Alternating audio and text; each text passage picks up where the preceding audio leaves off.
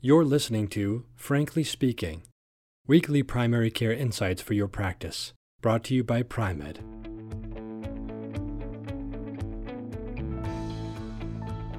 From pro sports to our office, concussion has become a hot topic. Today's guest is Dr. Robert Baldor, professor and senior vice chair in the Department of Family Medicine and Community Health at the University of Massachusetts Medical School, and we'll be reviewing the controversies around the diagnosis and treatment of concussion. Welcome to the show, Bob. Thanks, Frank. Pleasure to be back. Bob, I'm thinking of a 21 year old in my practice who came in last summer. He was playing soccer, um, and after heading a ball, he had a few minutes of concussion on the field. And uh, thanks to his parents being in attendance, they convinced him to stay out for the rest of the game. The parents and my patient came in and wanted to know did he have a concussion and what should he do? Um, can you tell me a little bit about the current guidelines around concussion evaluation and management? That's. Uh, uh, I'm glad you asked, and I think people who have trouble with word finding and pronunciation after being hit in the head, sometimes that's a sign. Frank, you hadn't been hit in the head earlier, had you? Constantly. Constantly. So it's concussion. So so it's really these are really great questions, and I think there's been a lot uh, recently been uh, in the literature around uh, restrictions. Uh, after having a concussion for recovery. And, and so that's really a, I want to talk a bit, little bit about today. There was just a, a recent um, review uh, saying maybe we're doing a little bit too much with restrictions of activities. But let me back it up a little bit. So, um, what what is a concussion is probably the, the, the first thing to, to, to, to, clarify. And so, it is a, a, brain dysfunction of some sort that's a result of an injury to the to the brain. It could be a direct blow to the head, or it could be uh, from secondary, the brain just the, the head bouncing uh, bouncing around, as you might say. And so um, we all learned that uh, I, I, think we, learned we were sort of taught that did you get knocked out? And if you didn't get knocked out, you didn't have a concussion. And that was real simple to sort of say loss of consciousness equals concussion. Well, I think what has changed in the last few years is to say people can have a concussive injury of the brain and not lose consciousness and so that's the that's really where we get into this uh, more of a muddle around who has had a concussion and who and who and who hasn't. So um, in order to do that. It, um, some tools have been developed. Uh, there's something called the SCAT, which is the Sports Concussion Assessment Tool, and that's been modified a couple of times. And that's really something that's used on the uh, the sidelines uh, by coaches or health trainers or or whatever to really look at an individual who's had a, a, a head injury to sort of step back and say, have you had a concussion or not? Let's do this assessment. And I will say, one of the first things that people are talking about, if there's a head injury or suspicion for concussion, the first thing that has to happen is no cessation of play. Get them off the field. Do that formal uh, formal assessment. So, what are these things that we look at when the uh, the, the SCAT tool, uh, as an example, it's a scoring that looks at the presence of a particular um, uh, signs or symptoms that the individual has had. So when you see this individual, he, he, had a concussion at the field, I'd go back and sort of say, well, how did they make that diagnosis on the field? And the things that are in these uh, tools are, are, this isn't the, the, the, whole list, but but you know. Uh, obviously, the idea did you did you get knocked out? The, the, loss of consciousness. I mean, that's that's that's an obvious and easy one. But typically, we're not talking on that level, and that's the issue. So it's a little bit. Are you dazed? Do you have a dazed feeling? Is there confusion going on? Is there some uh, drowsiness? How about um, uh, headache or um, uh, uh, visual disturbance, seeing double, those type of things that are going on, having some trouble with your memory or your concentration. So those are the the issues, and what the these rating tools, such as the SCAT tools, they suggest some questions to be asked of the athlete at the time. So, for example, you've got somebody who's who's playing soccer, uh, had had a, a, blow to the head, and you sort of ask them, uh, and they're coming off to the sidelines. You say, "Oh, I'm a little dizzy or whatever." Say, "Okay, you're dizzy. So, what uh, what half is this? Uh, how much time do we have left to play in the game?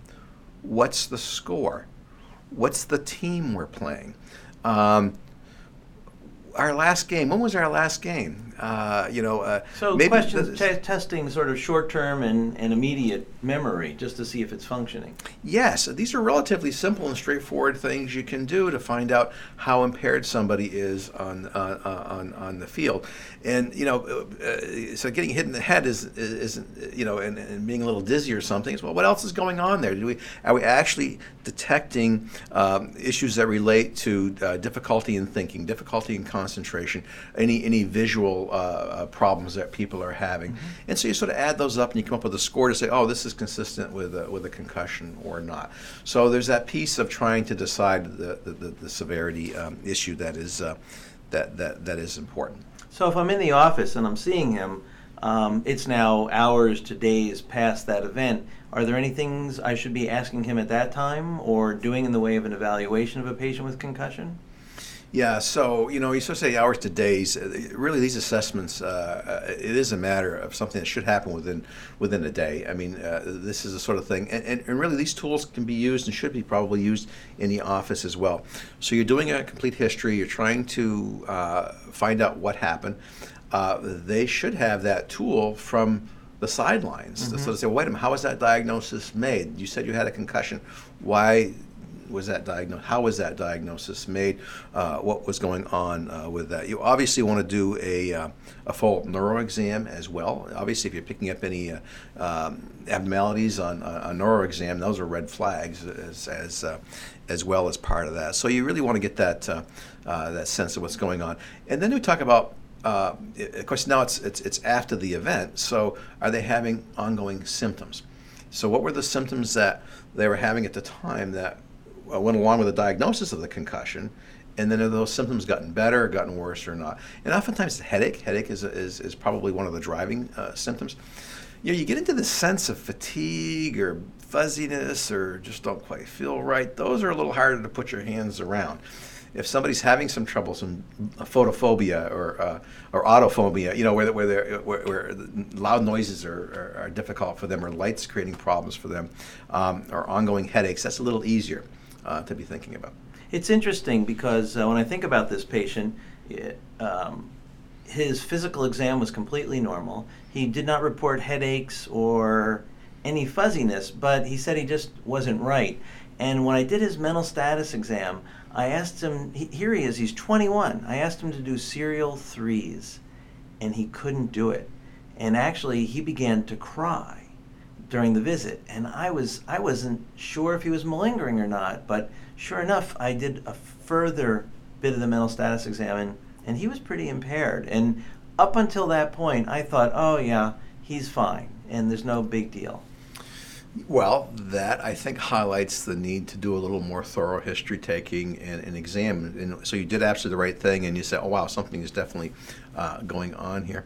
And so it brings up, so that ends up the question. So saying, well, should you do some imaging in those cases? Is there a need to, um, you know, to pursue, um, uh, you know, that type of uh, of an approach? And so, would, so the imaging you would do would be a CAT scan, and, and primarily you're looking for signs of bleeding uh, that, that that are there. So people talk about um, red flags. So uh, when should you do uh, the imaging? And it would be um, uh, loss of consciousness for more than 30 seconds. Although uh, the guidelines, some guidelines say more than 30 seconds, some say more than a minute. Somebody's lost consciousness Yes. for more than 30 seconds. I'm getting the scan. I'm Sure. not going to wait to, for that for that minute. Any focal neural deficits that you're that you're um, that, that you're seeing. Um, uh, nausea or vomiting, obviously, uh, continued nausea. You know, somebody can have nausea vomiting at the time um, with an acute injury, but if that persists, that's a potential sign for brain swelling, and so we would want to do that. But the other one is this persistent disorientation. And I think your patient had persistent disorientation going on, so I would have uh, scanned them. I don't know if you did or not, but that would be an indication to do a scan at that point. I did. Thank you, though. I, I, I was very concerned, and I did do scanning that day. It was one of those rare occurrences was I was able to obtain an imaging study within the same clinical day. So, but thank you. That, that's great to know. So you, you do your history, your physical. You have concerns. They have um, uh, some degree of impairment for more than 30 seconds, and you have or other concerns. You get imaging. Anything else in the workup? Yeah, so I I think the uh, in the situation you're describing, uh, people really talk about doing the informal neuropsych testing. And this would be to refer them uh, for, for formal neuropsych testing uh, to, to, to get a baseline. Certainly, somebody at 21, um, you'll you'll have standards to compare to to see how impaired are they. Are there other things that are going on? Because that's also uh, part of this. Uh, you were sort of started out by saying, hmm, "Is he malingering? Or what's going on?" You know, uh, that's a tough term to use, but uh, a little bit to try and tease out what's happening. Uh, there can be other reasons for people uh, having some of these symptoms, and they just happen to have, have gotten hit in the head. So neuropsych testing is, is, is very useful uh, to really tease out how impaired are they. And that uh, then can guide uh, your ongoing um, restrictions around what they're doing, but also then can serve as a mechanism to repeat the neuropsych testing to sort of see are we seeing improvements in these areas or not. So it's really formalizing as opposed to you just asking some questions and trying to tease out is this person getting better or not. Uh, or so these are it's, it's, it's formal testing that's uh, that, that, that's done. That's great. Well, thank you, Bob. Um, next, I want to talk a bit about understanding the guidelines and the controversy about uh, returning to both sports and academic activities. In a minute or two, can you give us some some sense of what we should be telling patients? you know, so I chuckle a little bit because this is. Um, so, so we back this all. Where did this all come from? This really came from concerns around professional athletes and post-concussive symptoms. And so you talk about a professional athlete who is out there, severe injuries, lifelong, getting hit in the head, getting banged around, and trying to then look at the evidence related to uh, somebody who is really getting severe head blows on a regular, routine basis, and take that data and translate it into, say, you know, a high school athlete who's uh, you know playing a sport. The data out there is really uh, it, it, it's it's opinion based. We don't have really high quality evidence based data to support a lot of what's being done out there, and so that's the uh, those are the issues that come as you try and look at these guidelines. Nevertheless, the guidelines are are out there, and they're really saying if you have had a concussion, no physical activity uh, except walking unless the walking even aggravates the symptoms. So this is a little bit, I kind of go with headache is the sort of thing to be thinking about. You having a headache, how bad is it? By the way, you can treat the headache with Tylenol if you're going to treat. Uh, people say, you know, we're concerned for bleed, so you want to avoid uh, NSAIDs or aspirin.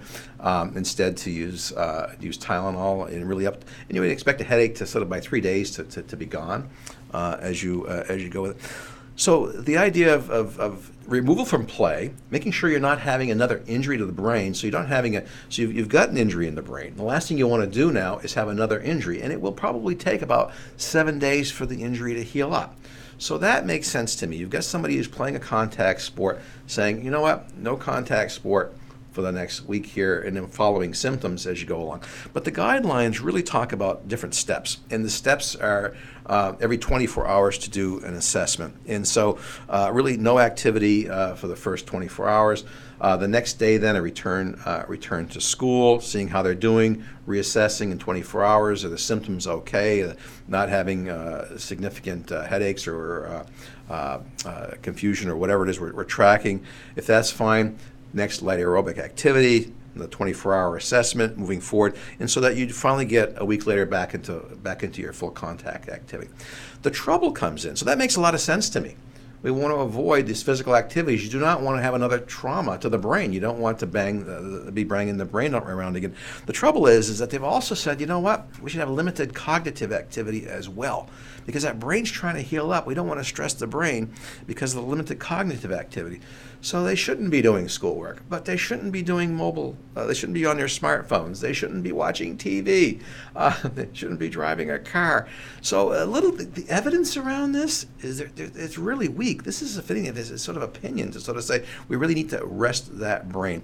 So I think what, what really uh, what you have to uh, sort out here is you know the individual person and how severe was the injury, what's going on, as you as you work through uh, as you work through with, with, with, with those things.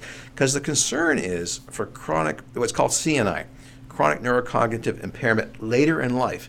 And you do see this in professional athletes who've had repeated physical blows to their head over time mm-hmm. I'm not so sure the data is there to sort of say gee because somebody was reading after they had a concussion on the field that they're going to end up with this. So, so in my mind, it's really difficult to, to, to, to sort of get around this. And you sort of you have to work with the school system, you have to work with the patient, you have to work with the parents uh, as, as, as part of it. It's it's it's the, the guidelines are a little unclear, and the evidence is unclear as far as I can see. So it sounds like you should follow their symptoms, gradually return to things, uh, and minimally seven days before they can resume full activities. But certainly, if they have any persistent symptoms, that time gets gets pushed out. Does that sound about right? That's right. That's Okay. right. Yep. I know there was a recent article that, that further shed some light on management of concussion. Do you want to speak to that? Yeah, this is great because this this, uh, this this just came out, and it came uh, was a Canadian uh, study, and it was published in, um, in in JAMA, and they were looking at this whole idea of restricting activity, and they're saying you're taking these young athletes, often uh, you know that are very active in school and so on, and all of a sudden you're taking them from uh, you know, being engaged in physical activity and schoolwork, and you're sticking them on the couch. Is that really the right thing to be doing? And so they were looking at this, and they did a study that was amazing to me. They had um, they started about eight thousand kids, ages five to seventeen. They had uh, diagnosed with acute concussion, had actually been to the emergency room because of that, and the um, uh, they ended up with uh, 2,400 of these kids that were that were followed. 30% of them developed post-concussive symptoms, where they continued after the concussion to have ongoing headache or whatever the symptoms were that they were of that subgroup that had those symptoms, a, a, higher likelihood, almost twice as likely to have that if you had no physical activity than if you had some ongoing limited physical activity. So the folks that had no physical activity were more likely to have post-concussive sy- symptoms than those that didn't.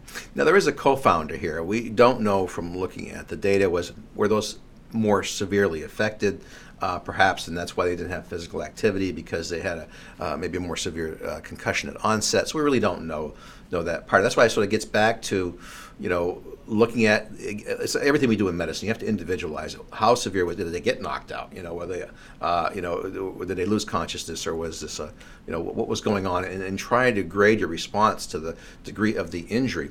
And then also, it's a little bit of, you know, uh, have they had repeated injuries? Is, you know, the thing is, is this their third concussion that they've had this year as a high school athlete? Is this the first time it's happened? So you have to factor all those things in when you're trying to uh, guide an, uh, a patient and their parents. It sounds like what you're saying is that the true art of medicine comes into play when we're diagnosing and managing concussion.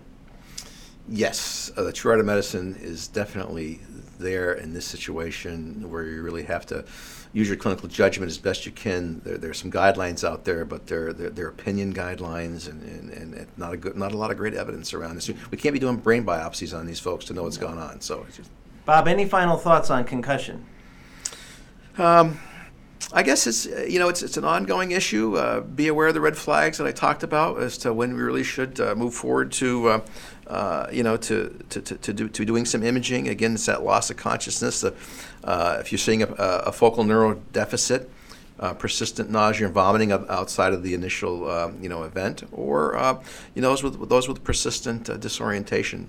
Really uh, being a little bit more aggressive with that group, whether uh, whether it's diagnostic imaging or whether it's neuropsych testing, do that. But the group that doesn't fall within that, I think we can feel a little bit more comfortable about getting them back into their regular routine, getting them to be uh, engaged and, and, and, and probably have a better outcome if they're actually engaged than having them just sit on the couch. Bob, thanks so much. This is a complex topic, and I appreciate your work putting it together. Thanks, Frank. Pleasure to be here. Thank you for listening today to this discussion of concussion. If you'd like to review the article, it was published in JAMA 2016 with the lead author, Dr. Grool. Please join us next time where we'll be discussing constipation, its diagnosis and management in the outpatient setting.